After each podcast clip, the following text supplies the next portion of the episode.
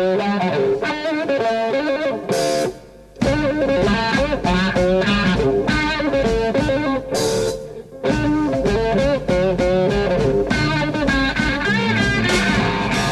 Washington, D.C., this is On the Ground.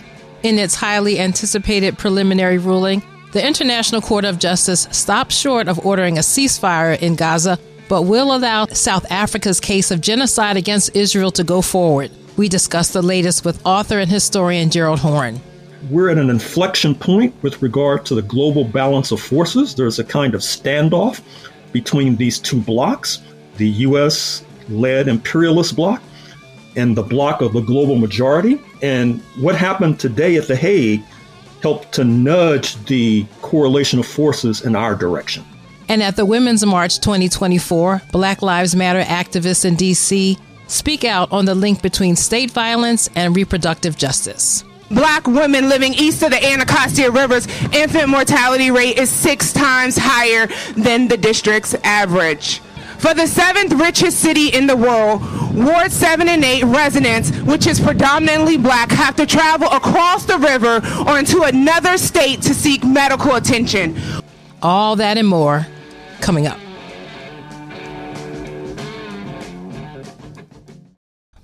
Welcome to On the Ground, onthegroundshow.org, voices of resistance from the nation's capital. I'm Esther Iverem.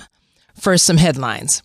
After more than 110 days of Israel bombing Gaza, during which at least 33,000 Palestinians have been killed or are missing and presumed dead, and another 64,000 have been injured, the International Court of Justice announced Friday its decision on emergency provisions requested by South Africa in its genocide case brought against the apartheid state.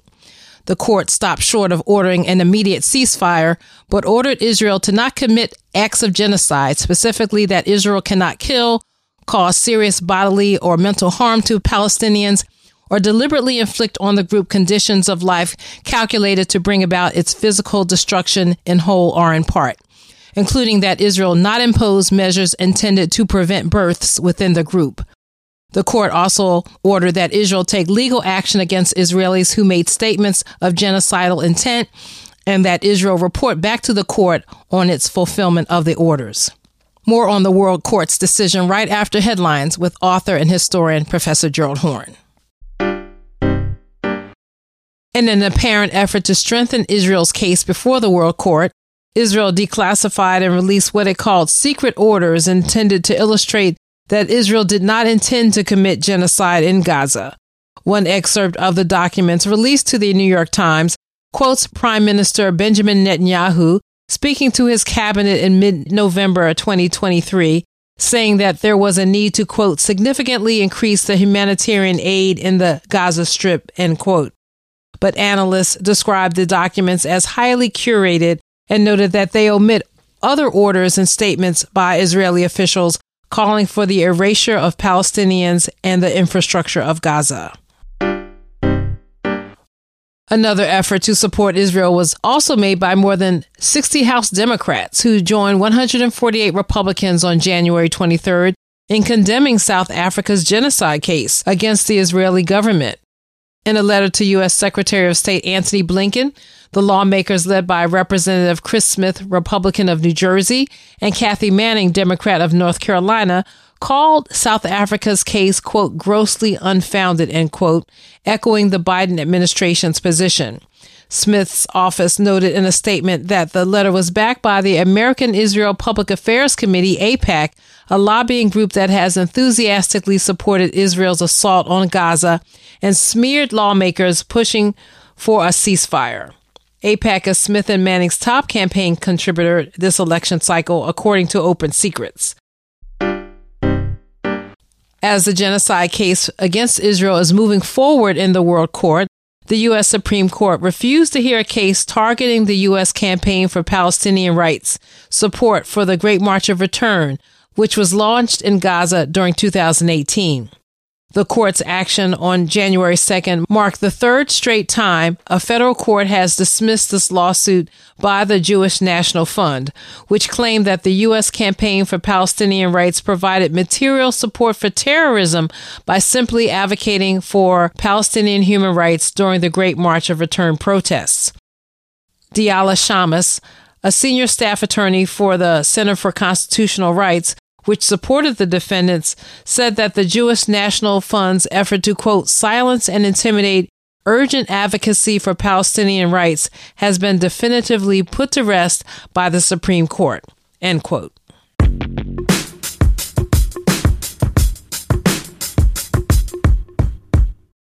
In culture and media, the State University System of Florida voted on January 24th to cut sociology from core course requirements continuing the assault by Republican Governor Ron DeSantis on academic freedom, intellectual pursuit, and knowledge.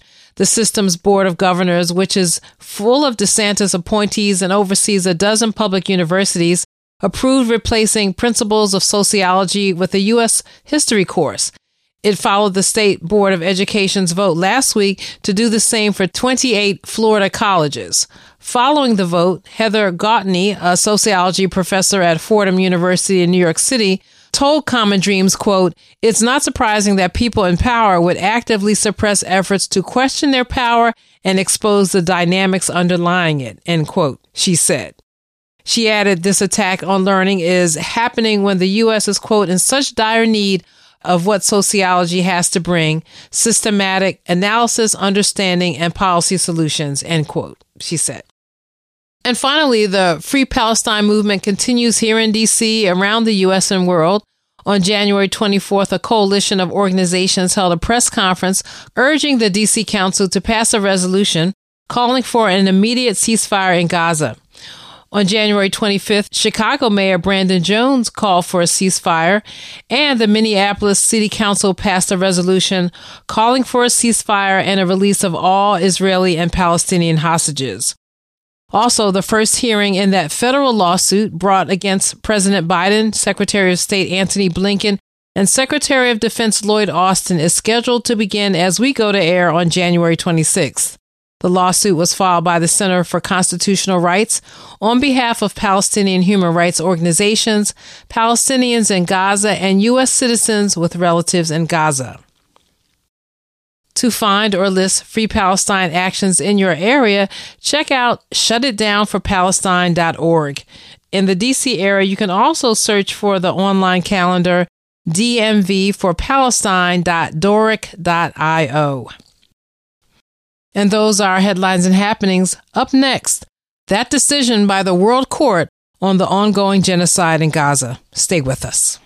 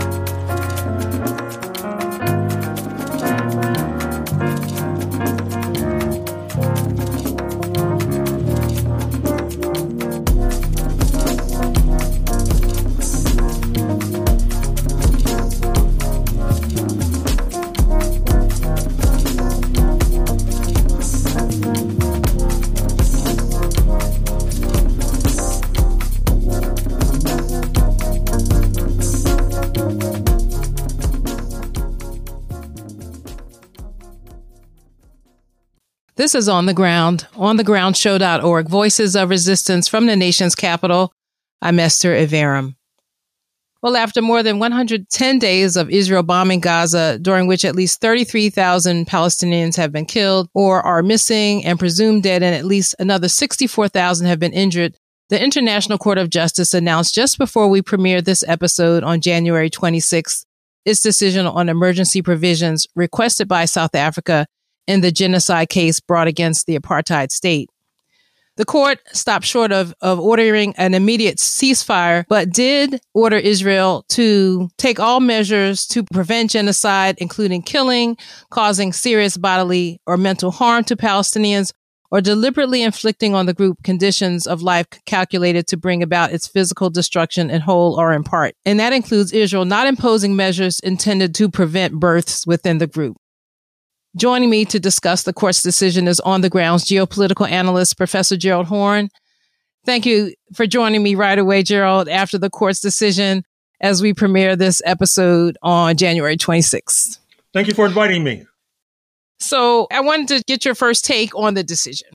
The top line point is that A, the International Court of Justice in The Hague, part of the United Nations structure, has ruled with binding effect that Israel should take all measures to improve and ameliorate the humanitarian situation in Gaza. On the other hand, the court did not rule that there should be a ceasefire, which is the overwhelming demand from the international community. In other words, the court, in biblical terms, sought to split the baby. That is to say, Israel is happy with their non ruling on ceasefire. The South Africans and the international community should be pleased by the binding orders for the Israelis to improve the humanitarian situation. Although, of course, the, your audience should wonder how do you improve the humanitarian situation in Gaza while bombing continues? Having said that, I think it's important to note many of the positive aspects of what we've just witnessed. The court has ruled that it has jurisdiction, that it has the ability and capability to rule on what Israel is doing. This is profoundly important. The court has ruled that within a month, Israel must return to The Hague and submit a detailed report on how they have sought to improve the humanitarian situation in Gaza. The court also has opened the door for more diplomatic and political maneuvering, not only in the international community, but also domestically. That is to say, the anti war pro ceasefire movement can use this decision in order to continue pressuring the Biden administration. We also should take note of the fact that with regard to most of their rulings, they were 15 to 2, 16 to 1 an overwhelming consensus with judges hailing not only from Russia, Brazil, Morocco, Jamaica, Uganda, China, uh, but also uh, Japan, United States, and its allies.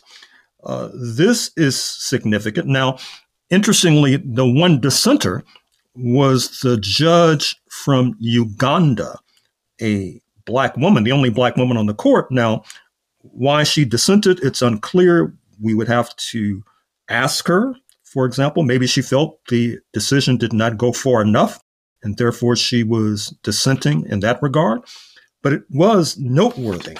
I should also mention that uh, this ruling reflects the shifting balance of forces internationally. We are accustomed to the United States and Israel thumbing its nose at the international community, thumbing its nose at the United Nations itself. And yet, with all of the focus on this decision, not only globally, but in the United States itself, uh, that kind of thumbing your nose is going to be more difficult to execute uh, going forward. Uh, this is significant. Also, significant is the fact that the court relied heavily upon the damning statements by Israeli officialdom. For example, Minister Gallant referring to Palestinians as human animals, for example. Perhaps the Israelis will have the compulsion now to watch their words, perhaps even watch their actions. And I should also say that the court determined not only that it had jurisdiction, but that South Africa has standing. That is to say, South Africa had the right to bring this case before the International Court of Justice, that there was, in fact, a dispute, And they relied heavily in their opinions on statements from United Nations officialdom. Once again, that kind of statement from uh, United Nations officialdom is, the kind of statement that Israel and the United States routinely ignores. And one more point uh, before the ICJ opinion, s- sensing that it was under pressure, the Israeli War Cabinet supposedly released 30 so called secret orders, which amount to trying to bolster their case that they're not seeking and intending to perpetrate genocide. But this right. is, of course, laughable because they released 30 orders. Perhaps there are 30 more that they didn't release. And who is to say that they didn't redact those 30 orders before they were released? But once again, it does reflect the fact that Israel is under pressure. Israel feels compelled to respond. And this is significant going forward. Well, I thought that the decision may have been stronger in terms of I thought it may have indicated a stronger order than just humanitarian relief because of the nine measures requested by South Africa. One that I heard the, the court invoke was that Israel shall not kill, cause serious bodily or mental harm to Palestinians, or deliberately inflict on the group conditions of life calculated to bring about its physical destruction in whole or in part.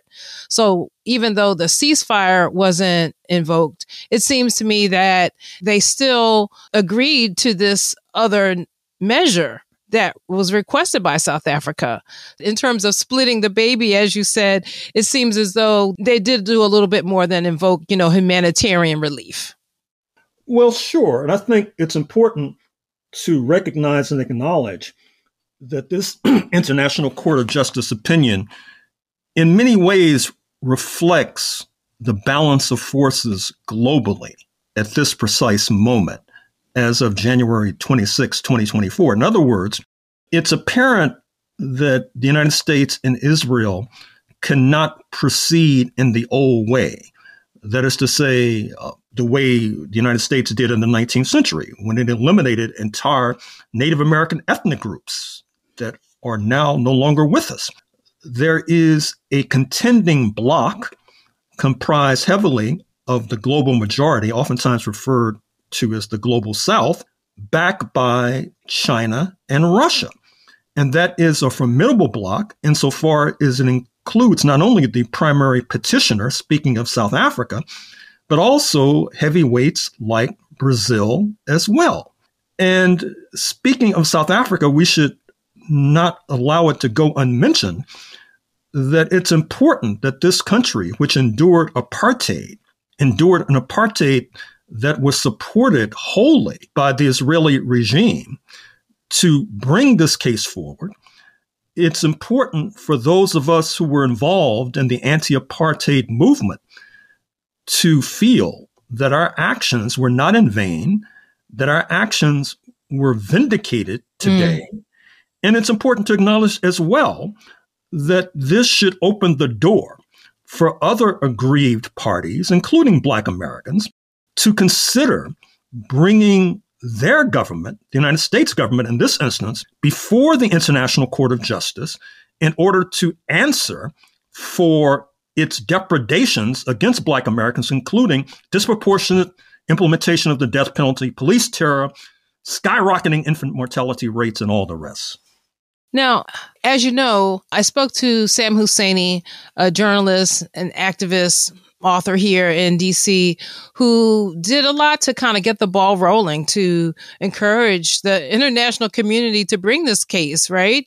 And in a recent interview I heard with him on the American Exception podcast, he talked about how strong the South African case is, as we've all mentioned, but he expressed disappointment that in the case and in what I heard in the recitation of facts today by the court that what happened on October 7th is not parsed in any way.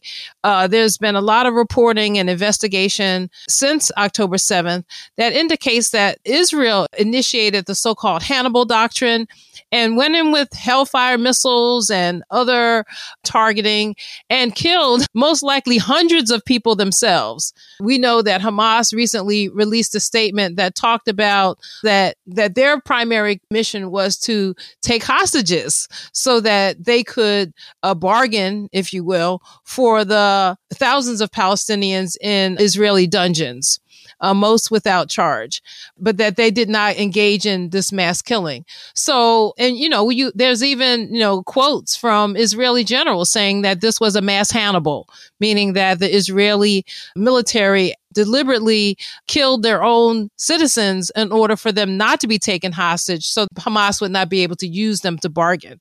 So I did hear that that kind of disappointment that October 7th is standing alone, unscrutinized in these proceedings. That's a fair point. But on the other hand, I'm not sure if we can expect the International Court of Justice to be more Catholic than the Pope, because in their presentation a few weeks ago, the South Africans were critical of what happened on October 7th, 2023. In fact, I think they used the adjective horrific.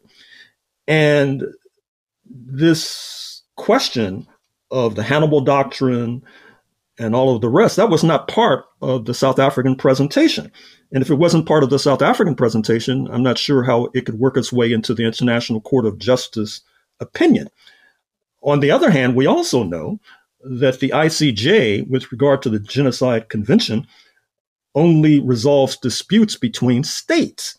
Hamas is not a state. Therefore, whatever it is accused of doing on October 7th was not justiciable, to use that legal term. That is to say, it was not properly before the court in any case. So the point that you're making is well taken and certainly is fodder for political and diplomatic bargaining, but is not necessarily on point with regard to the ICJ opinion. Okay, we only have a few minutes left. So, what will happen at this point? I know that these orders will go before the UN Security Council.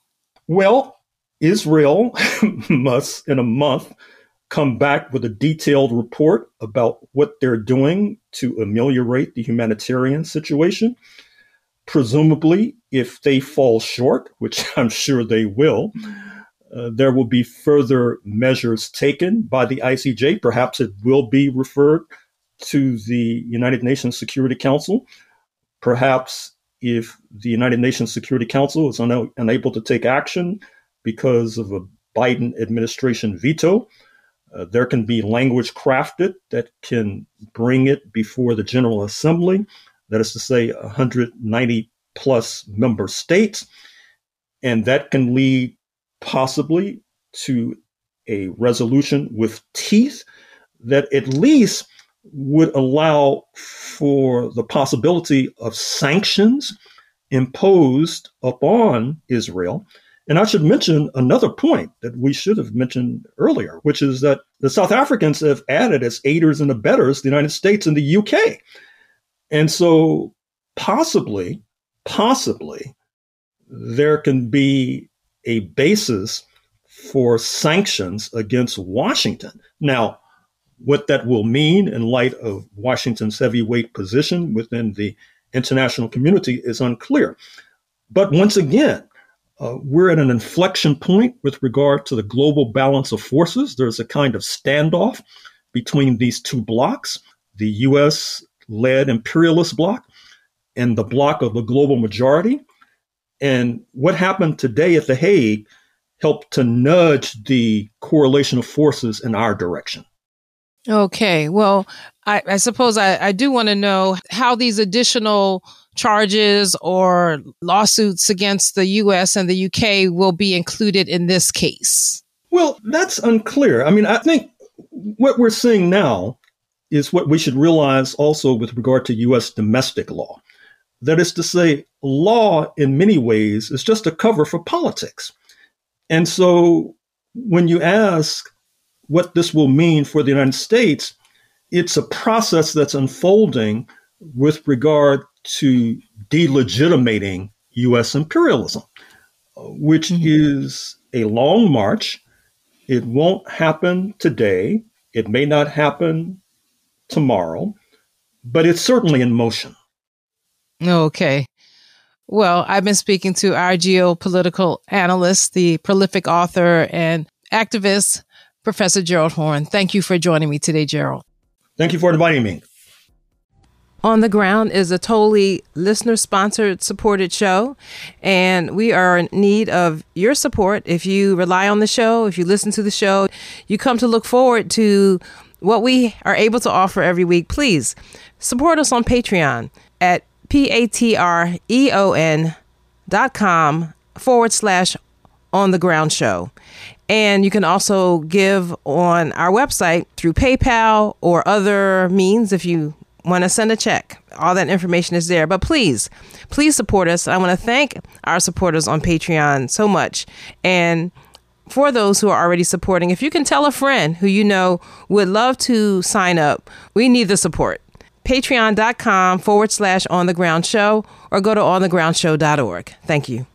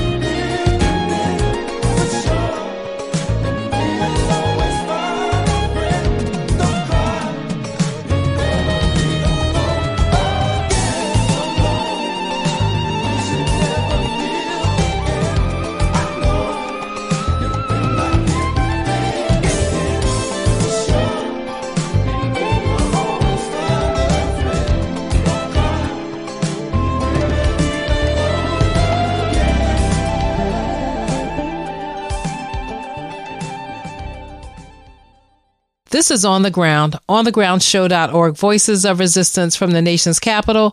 I'm Esther Iverem. Well, Bigger Than Roe was the theme of a series of women's march rallies held around the United States this month during January 2024, timed to coincide with the 51st anniversary of the Roe v. Wade Supreme Court decision legalizing abortion in the United States. The main march was held in Phoenix, Arizona, a key swing state and one of nine states with anticipated ballot measures related to abortion rights. While national organizers describe this action as a strategic intervention to galvanize voters for 2024, conveners in DC, the organization Harriet's Wildest Dreams, focused on reproductive justice as the right, quote, to safe and voluntary contraception, to become pregnant, carry and bear children in a safe environment, free from police violence and environmental toxins, and to affordable and non-judgmental abortion, end quote. Several speakers also called for a ceasefire in Israel's bombing of Gaza. Of the nearly 26,000 confirmed dead, two thirds have been women and children, including many pregnant women, new mothers, and infants. These remarks begin with activist Tabitha St. Bernard Jacobs and Frankie Seabron, program director for Harriet's Wildest Dreams the 2024 agenda, and I want to hear you say this with me, is freedom, freedom. Families. families, future. future. As we fight together, young and old, we see the urgency in shaping a country that respects our choices. We refuse to go gently into a future where our rights are compromised. As a little girl growing up in Trinidad and Tobago, I, I, never imagined I would be in a position like this one, in a political moment like this one, speaking about the future of our country, which hangs in the balance.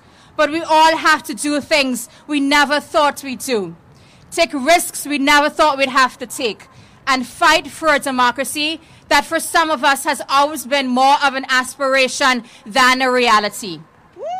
But we can win. We can win for women and we can win for us all. Because a feminist future is one where we can all thrive. So today, we're marching for abortion rights. We're marching to protect our freedoms. Yes. We're marching to support working families. I'm marching for a ceasefire.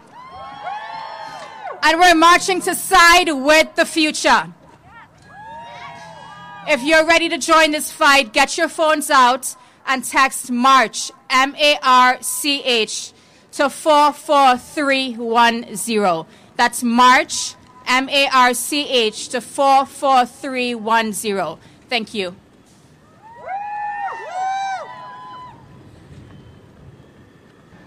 When abortion rights are under attack, what do we do? Stand up, fight back. When abortion rights are under attack, what do we do? Stand up, fight back. What do we do? Stand up, fight back. I said, what do we do?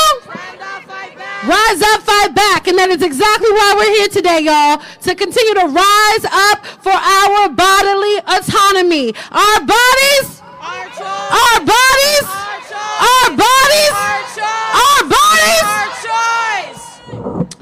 I am a mother of two beautiful children, and that was my choice. Everybody here in this crowd and everybody across this country deserves the same choice. And we are here to demand that choice.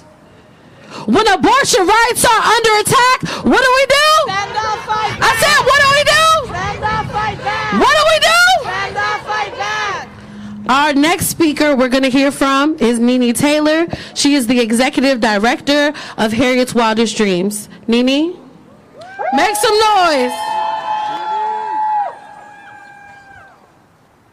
When I say pro, you say choice. Pro. Pro. When I say pro, you say choice. Pro. Pro. When I say hands, you say my body. Hands. Hands off. Hands off. Hands off. As y'all said, as I was introduced by my um, program manager, um, Frankie, I'm the executive director of Harriet's Wildest Dreams. I'm also a DC native born and raised in Washington, D.C. and Southeast, where right today, black women have no access to health care when it comes to maternity. So, with that being said, how you to tell me we don't have a problem when a black woman east of the river can't go somewhere and have a baby? And y'all to hear more about that when you hear from a young lady that's from Southeast who actually fight daily for that. But for me today, do y'all know that like one out of four people had an abortion or a miscarriage? So I'm gonna raise my hand because I, I had an abortion. So if you had abortion and you're not ashamed, say I had abortion, raise your hand. I had abortion. I had a miscarriage. And it wasn't by choice that I had a miscarriage. So because I had a miscarriage, what gives you the right to send me to jail because my body didn't carry that baby? Right? What gives you the right to send someone, criminalize someone when a young girl get raped and she don't want to have her rapist child? So, with that being said, I'm not here to talk about me.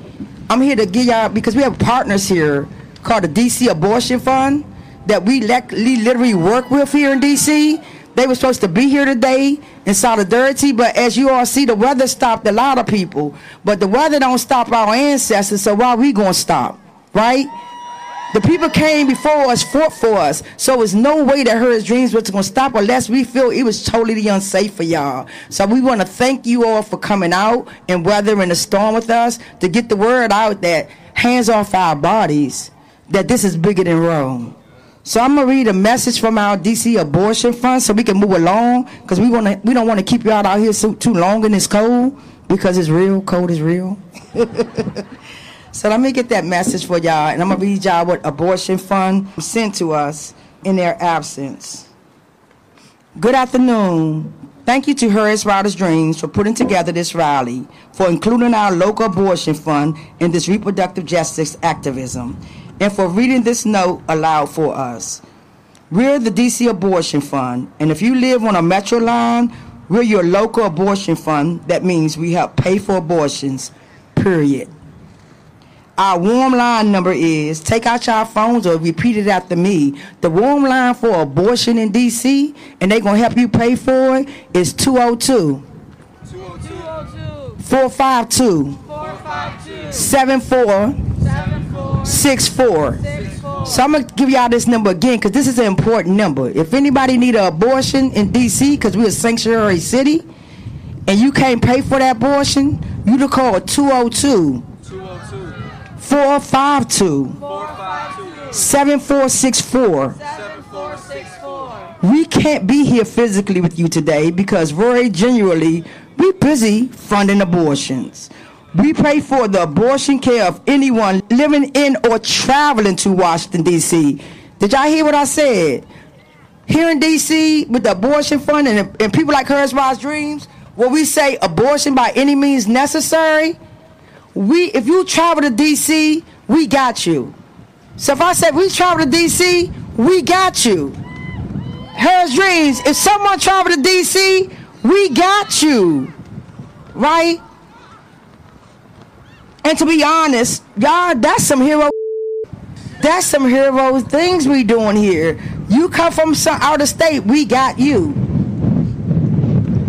We love the city and are proud to consistently support our neighbors, but state bans, gestational age limits, abortion deserts have long forced abortion seekers from around the country to come our way too. Let us be clear, even under Roe, abortion seekers from all over consistently had to travel to abortion havens to get care, especially for an abortion later in pregnancy. But in the year post Dobbs, DCAF, DC Abortion Fund, services has had to ramp up as we saw even more abortion seekers travel our way from the South, especially from Texas and California. We, they redistributed over 2.6 million to abortion seekers since Dobbs. Let me say that again. DC Abortion Fund have spent 2.6 million for abortion seekers to help pay for a woman traveling here who needed help with getting an abortion. And that wasn't even enough for us to fully fund Irving Carter's abortion. So I want y'all to know, y'all, we got to pour into these abortion funds because even spending $2.6 million, that was not enough. That's not enough. And for the ones out here, y'all know, y'all need a plan B, it's on me. You need a plan B today? See me. You need a plan B, see me.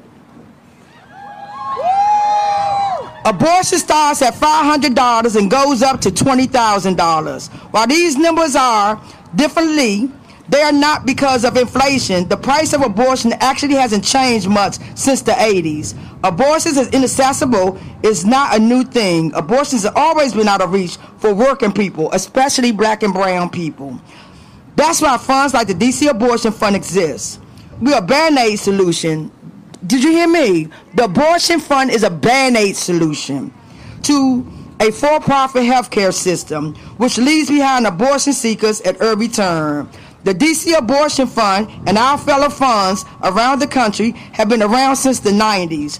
We are part of, of an expert network of care navigators who have always ensured that people get the abortions they need without stress about money, travel, time, or anything else. This network has built power through mutual aid and organizing for years, but it took until Roe overturned for the general public to start paying attention to abortion and support funds. If you're here today because you're angry about what happened to Roe, we're here with one ask invest and support your local abortion fund. Use your dollars, your time, your clicks to support the people working on the ground to make abortion access. Happen today everywhere. We implore you to add mutual aid and harm reduction to your activism and not to focus exclusively on the courts. This Congress won't even save us. Listen, the Congress can't save us. Recognize DC as the first I'm not going to talk about that because somebody going to talk about recognizing D.C. as the 51st state. And I think we already talked about that, y'all. D.C. is not a state. So while y'all out here and go back home, D.C. is not a state. We need statehood now. So to close this out, we wanted to give you a place to put all that love for your local abortion fund. If you head to mybodymyfestival.com right now, that's mybodymyfestival.com right now, you'll be able to support our latest biggest fundraiser, which we just launched this morning. A three day, three night abortion SS Music Festival coming to DC this May. And all ticket proceeds will fund abortions again. That's my body, myfestival.com, and we know we'll see you there. Thank you again to the amazing Harriet's Dreams. Thank you to our fellow organizers up on the stage today. Shout out to We Testify. So y'all find about We Testify too. We Testify tell the stories about abortions, women that had abortions, because we couldn't fund abortions without abortion storytellers, tackling abortion stigma and leading our way. And thank you and fund abortion today. Ashe. When I say what side are you on, my people, y'all gonna say the choice side, okay? All right. What side are you on, my people? What side are you on? We on the choice side. What side are you on, my people? What side are you on? We on the choice side. What side are you on, my people? What side are you on? We on the choice side. Next, we will have Jade Mathis. Jade is an attorney, a mental health advocate, and TV personality. Welcome, Jade. Woo, make some noise for Jade, y'all. One word? Good morning, good morning, good morning. So I thought about it. I said, well, what am I going to say? I want to give them an inspiring speech. I thought about what I was going to talk about, and I said, no, you're just going to get up there and keep it real with them. You're going to keep it raw with them. So I'm going to keep it real with y'all. So at the tender, ripe age of 38, I just decided last year, the end of last year, that I was going to start preparing and preserving and reserving my rights and my womb to be a mother one day. But one thing that I noticed during that process is that all the doctors kept telling me after I spent my $30,000 and while I'm filling out the paperwork to decide what I wanted to do with the embryos and the eggs, there kept being little categories that I can check and say, testing, testing. For this admission, for an additional thousand dollars or fifteen hundred dollars, I can have the embryos tested for this illness or this disease or this trait or something that the baby could have from a mother who's 38 years old. And I said, as a patient, this looks awesome, right? As a patient, this looks progressive in healthcare. But as a civil rights attorney and a human being, I said this looks discriminatory because it, what it tells me is that it disproportionately affects Roe v. Wade disproportionately affects those in marginalized communities, women of color, women who are young, women who are in rural areas, women who are suffering from poverty, women who are less fortunate. But if you can pay, you can decide if you want to have a healthy baby or not. If you can pay, you can decide if you want to have a baby who may be defective or not. And what that also says to me is that we've always been told we live in the land of the free, right? In the home of the brave. Well, now that that freedom is subjective and relative based on who's in office, I implore you all to keep being brave. And I thank you for being brave and showing up here in 20 degree weather to fight for the rights of others. So continue to use your voice to make sure that in the next months and years and generations to come, women don't have to continue to look over their shoulders and worry about if their wombs are going to be policed based on who's voted or who's not voted into office. Thank you all.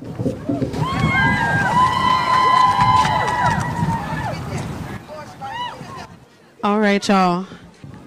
Here we go. So, what I want y'all to also know is that right now, if a woman in Southeast DC gets pregnant, there is nowhere for her to have her baby east of the river where she lives. That's what I want y'all to know. So, this is also a maternal health issue, and black women are four times as likely to die during childbirth. And we're going to keep echoing this message. Our bodies are choices. But also, what does that choice mean when you don't have access? What does that mean? Okay, next up, I want to call up Jamila White. Let's make some noise for, for Jamila. Let me give her her proper accolades. Jamila is an ANC commissioner here in Washington, D.C. She is from D.C., born and raised, and she about to tell you right now about what it means to be black and the intersections of abortion access. Make some noise for Jamila, y'all.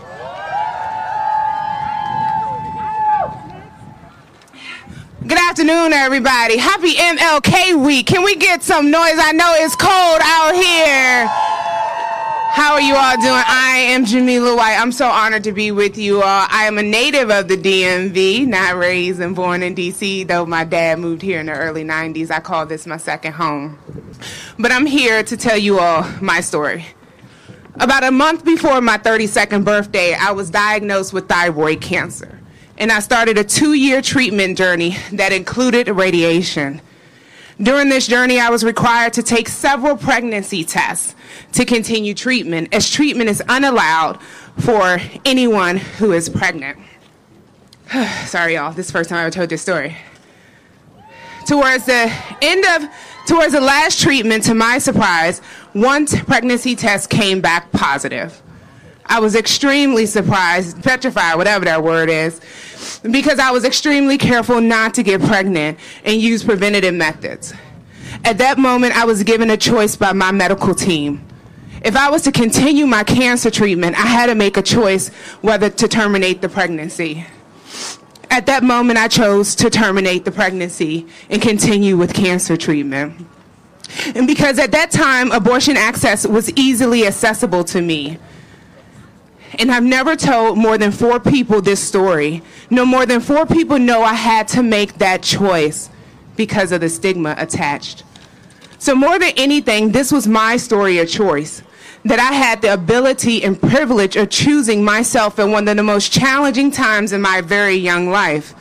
And I want every woman to have the ability to make that choice, to be able to choose for their self, their well being in their life. And that choice should not be limited based on your race, socioeconomic status, or your zip code. And sadly, in our nation's capital, this is the reality for so many black women and birthers living east of the Anacostia River.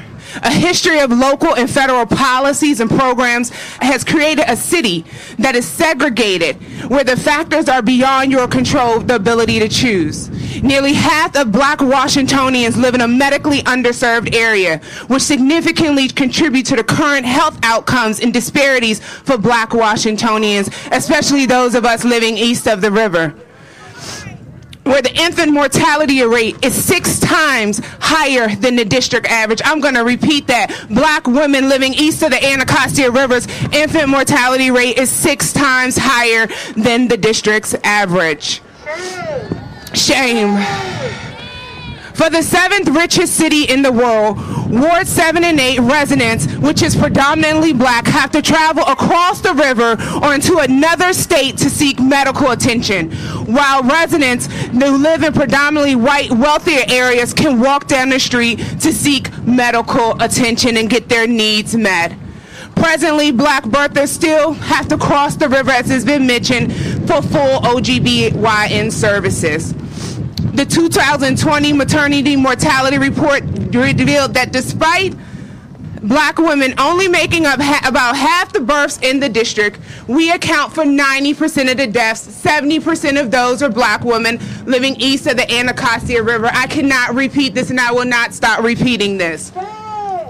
The social and economic disinvestment reflected in the decades of structural racism and anti-blackness. Well, this is the reality for so many of us and the root cause of most of the social and economic disparities that we see today. This is the first time I've told you all that I'm sharing my cancer story public as well as my abortion story. Because both cancer and abortion care is health care. And it's time to destigmatize and acknowledge that abortion is not only reproductive justice, it is racial justice. Black women, our bodies have been controlled, weaponized, and criminalized since the first interactions with European enslavers. From Sarah Baartman to Henrietta Lacks to us. We are taking back our bodies. We are owning the ability to make choices for ourselves. And we are fighting for every woman to be able to make that choice for herself. I thank you. I stand in solidarity and we call for a ceasefire.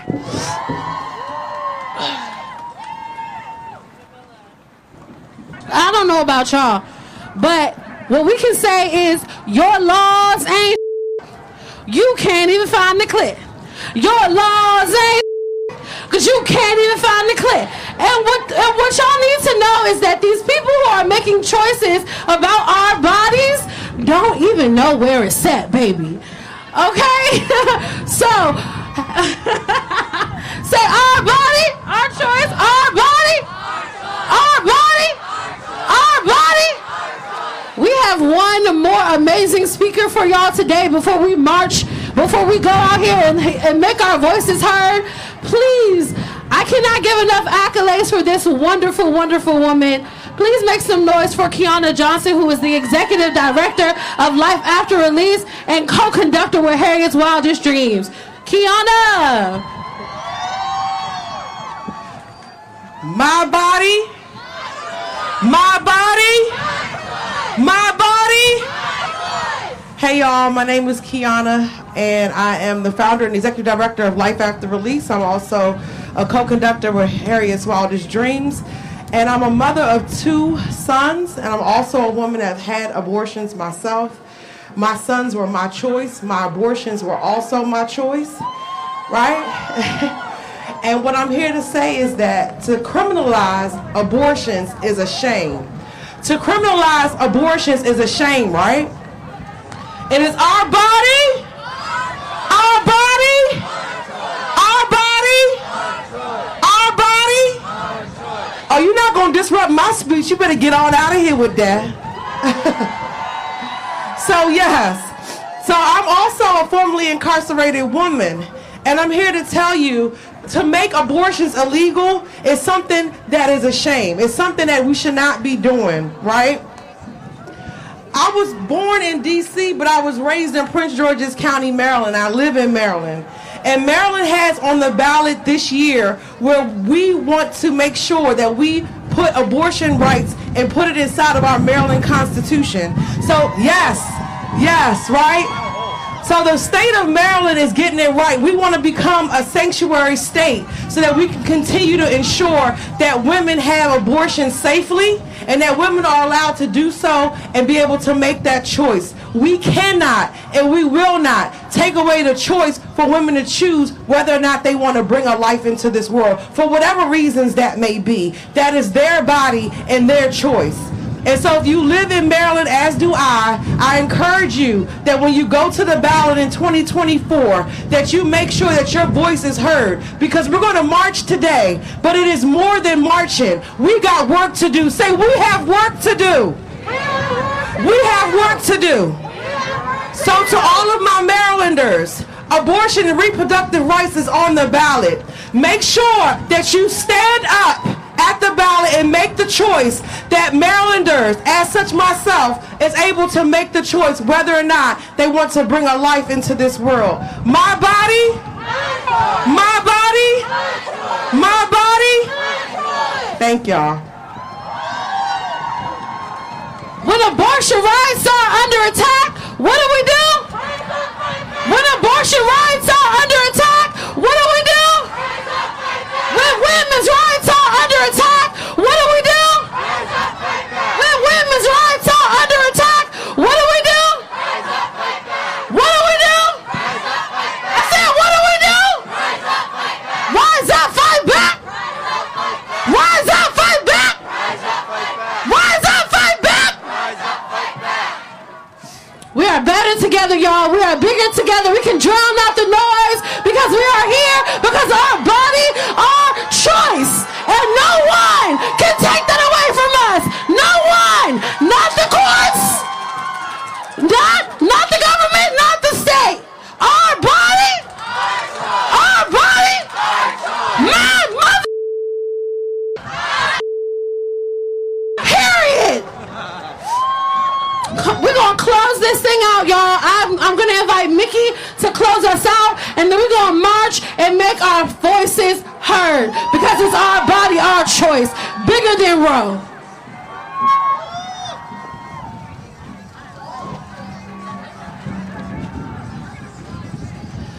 All right, y'all. Thank you for coming out. Give a round of applause. Give them some round of applause for yourself. I'm not gonna hold y'all. I was ready to scrap this last night. It was cold. Ain't nobody want to be out here in the cold, but we know what our bodily autonomy is under attack. It don't matter. By any means necessary, we will fight back. And we're not just gonna fight against Roe v. Wade. We're not just gonna fight about what's happening at the federal lo- federal level. We also have to focus on our state and local, right? Because DC Council is right here. And for people that live in DC, we gotta focus on what's happening here too. We gotta fight locally, but think globally. So we have a call to action for y'all living in DC, for y'all right here. They named the text number earlier, but we have demands. We have demands of our local DC council. We have demands of Congress. And we need y'all to sign on. So I'm going to repeat the number, right? Because the attacks on abortion access are rooted in the legacy of white supremacy and a desire to control the reproduction of black women and birthing people and all people of color specifically, right? So I want y'all to pull out your phones. Pull out your phone right now. I want to see y'all pulling out your phones. I'm going to tell you the number, and you're going to text choice to this number. And it's going to send you a link to sign on to a local petition where we are making those demands. We have a thousand signatures so far, but that is not enough. Once you text this number, I want you to share it with five friends as well. Are you ready? I want you to text choice to the number 833 454 1214. Did you get it? I'm going to repeat it one more time. 833 454 1214. Text choice. Sign that petition. Read those demands. Find out how you can plug in to how we are fighting right here in the local level. Now, I also got a question for y'all. Are y'all ready to march? Y'all want to march? All right, because I was going to give y'all the choice. If y'all ain't want to march, we could have, done you know. But y'all want to march. Let's get it. And if anybody needs a plan B, come see me. And Keanna Johnson of Life After Release in Maryland and Frankie Seabron of Harriet's Wildest Dreams here in DC will have the last word on today's show as they extended their activism around reproductive rights to the mothers, children, and families in Gaza at the Women's March 2024 Bigger Than Roe. And the DC contingent was held on Freedom Plaza in Northwest DC on January 20th. This is On the Ground, onthegroundshow.org, voices of resistance from the nation's capital on more than two dozen stations on the Pacifica Radio Network. You can listen to all of our shows on the website we maintain, onthegroundshow.org. DC audience, you can check out our February 2nd show on our website or on our podcast. If you like the show, let us know by liking us on Facebook or X Twitter or by supporting us on patreon.com forward slash on the ground show. You can also write us at contact at onthegroundshow.org and I link to every show on my Instagram page, which is Esther underscore Iverem. I, V like Victor, E R E M like Mary. Our podcast is On the Ground with Esther Iverem, and that's on all your podcast platforms, including Spotify, Stitcher, Android, Google, and all the platforms. The music we played this hour included Cloud Blue by Isaiah Rusan, No No by George Howard, and our theme music is Voodoo Child by Jimi Hendrix. I'm Esther Iverem. Until next time, take good care and keep raising your voice. Peace.